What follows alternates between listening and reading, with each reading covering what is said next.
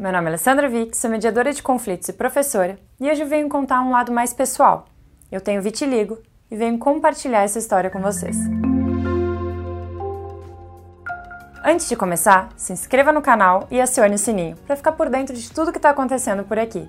Tem conteúdo novo toda semana. Eu tenho vitiligo desde eu não sei bem a idade, dos 4, 5 anos, mais ou menos. Até perguntei antes de gravar o vídeo, confirmando com a minha mãe, ela também não lembra muito bem. Mas a verdade é que eu não me lembro sem vitiligo. Então eu cresci com essa doença. Para quem não conhece, é aquela mancha branca na pele que ficou muito conhecido por causa do Michael Jackson e toda a história dele. Então é uma parte da pele que não tem a melanina. Então não pega pigmento, fica branco. Você pode pegar sol, ou melhor, você não pode pegar sol, né? Mas mesmo que pegue sol, vai ficar no máximo vermelho. Não chega a mudar o tom da pele. Hoje não dá pra ver muito, porque eu não tenho em nenhuma extremidade, que é normalmente os lugares mais comuns, que é perto aqui da boca, nas mãos, nos pés. Mas quando eu era nova, eu tinha muito.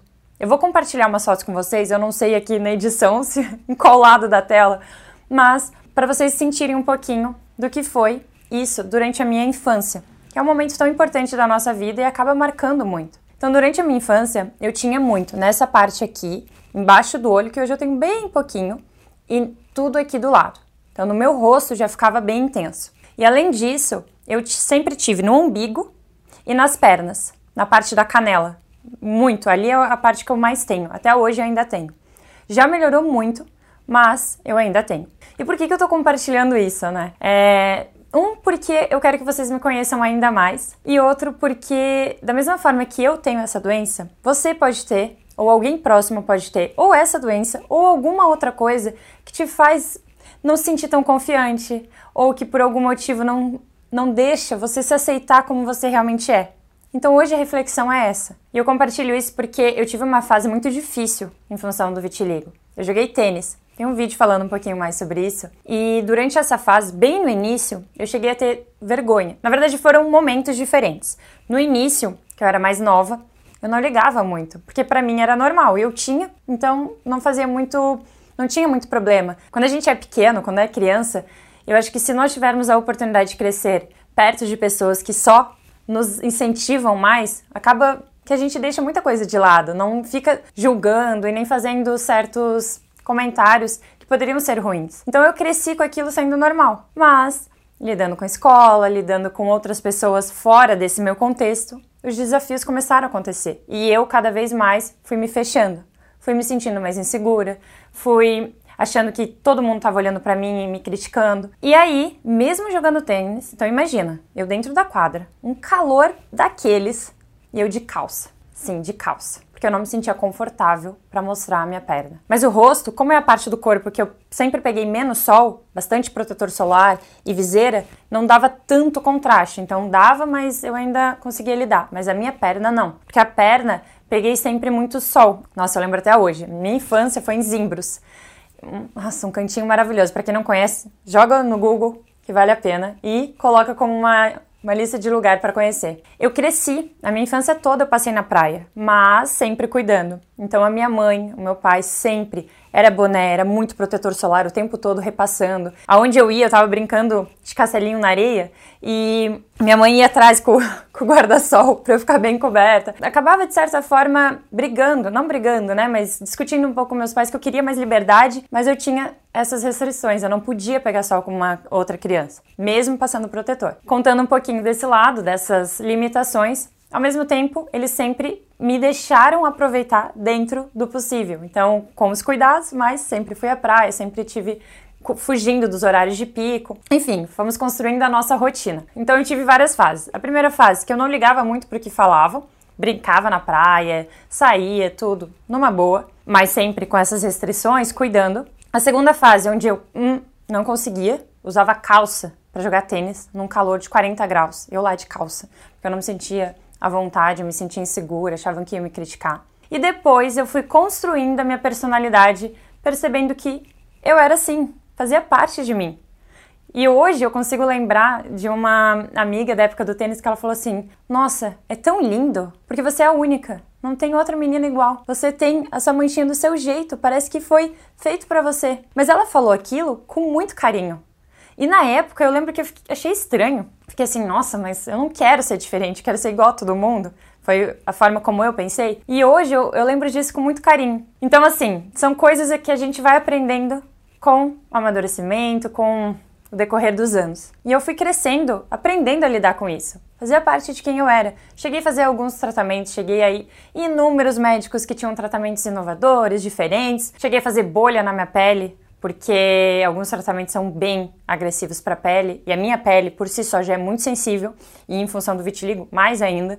Enfim, olha, dá para fazer um super vídeo longo contando toda essa parte, mas hoje a ideia é ser mais curtinho. É só para dizer que teve vários picos durante a minha vida em relação a essa doença. E em relação à construção da minha identidade também. E eu fui aprendendo com isso. Então, eu tive momentos em que realmente era mais difícil, ali na adolescência, toda aquela mudança foi um pouquinho mais desafiador. Depois, eu já fui ganhando mais tranquilidade, confiança com isso, faz parte de quem eu sou com as pessoas próximas era de um jeito, com pessoas estranhas pela primeira vez outro. Então eu fui aprendendo e me conhecendo mais. Hoje eu posso dizer que sou muito mais forte em função disso, porque eu aprendi a lidar com as minhas imperfeições, com as coisas que, de certa forma, a gente não consegue mudar. Tem coisas que a gente não consegue mudar. E mesmo fazendo tratamento, eu ainda tenho um pouco. Diminuiu bastante? Diminuiu. Coisa que nem sempre acontece com essa doença porque ela ninguém sabe muito bem ao certo como começa. Sabemos que tem uma ligação forte com a questão emocional, mas não dá para saber como que aumenta, como que diminui, ainda é muito incerto dentro da medicina. Então, você aprende a lidar. E assim, tratamento de pele é muito lento, é muito devagar. Então, era isso, ou eu aprendi a lidar com isso, ou eu ia viver numa frustração. E hoje, eu, nossa, posso dizer que eu me amo como eu sou. E como todo mundo, a gente tem aqueles dias que a gente se acha muito bem e tem os dias que a gente tá mais, ah, envolve também quando estamos de TPM ou não, aquela borbulha de emoções. Mas a questão é, eu me aceito e me amo como eu sou. E eu acredito que muito do que eu sou foi em função dessa experiência junto com essa doença. E eu acredito que quem eu sou vem muito dessa experiência, dessa vivência, crescimento com essa doença.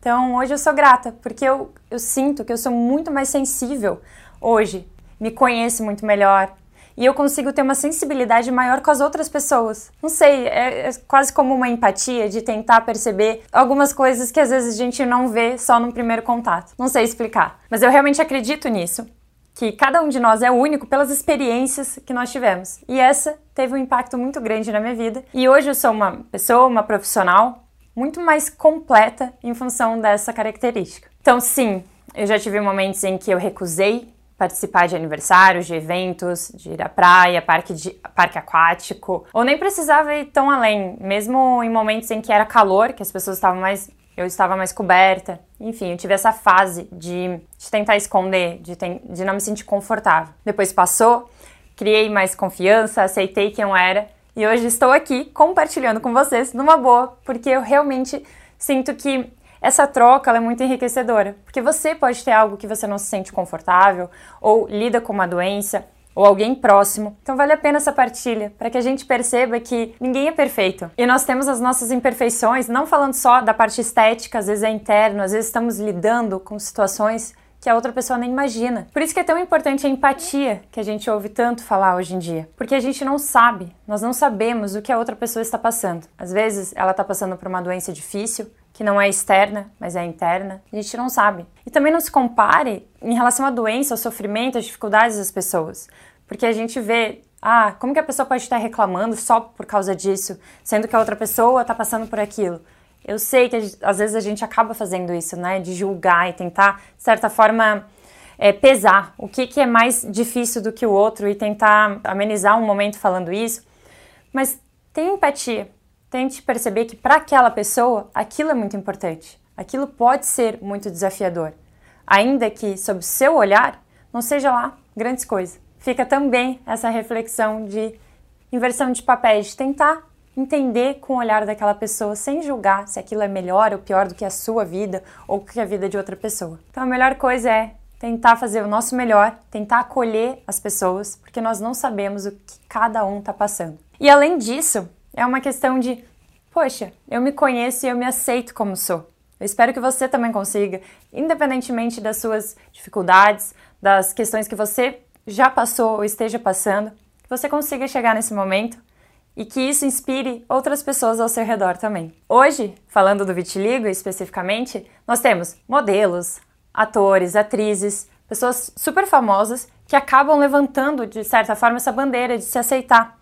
Então, eu deixo aqui para vocês também se inspirarem nisso. Se aceitem como vocês são, tenham essa busca constante de desse autoconhecimento, dessa aceitação porque isso traz mais confiança, isso nos faz pessoas ainda melhores e mais fortes pessoalmente e profissionalmente e vai aos poucos, de certa forma, contagiando positivamente ao nosso redor. É essa a minha reflexão para hoje. Espero que tenha gostado dessa partilha que foi um pouco mais pessoal, mas que acredito que tenha trazido grandes ensinamentos para a vida. E compartilhe com outra pessoa também.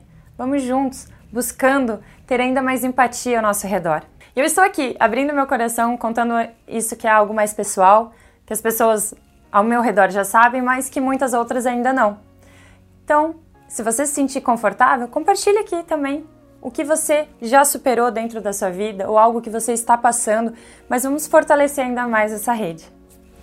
Um beijo grande e até o próximo vídeo.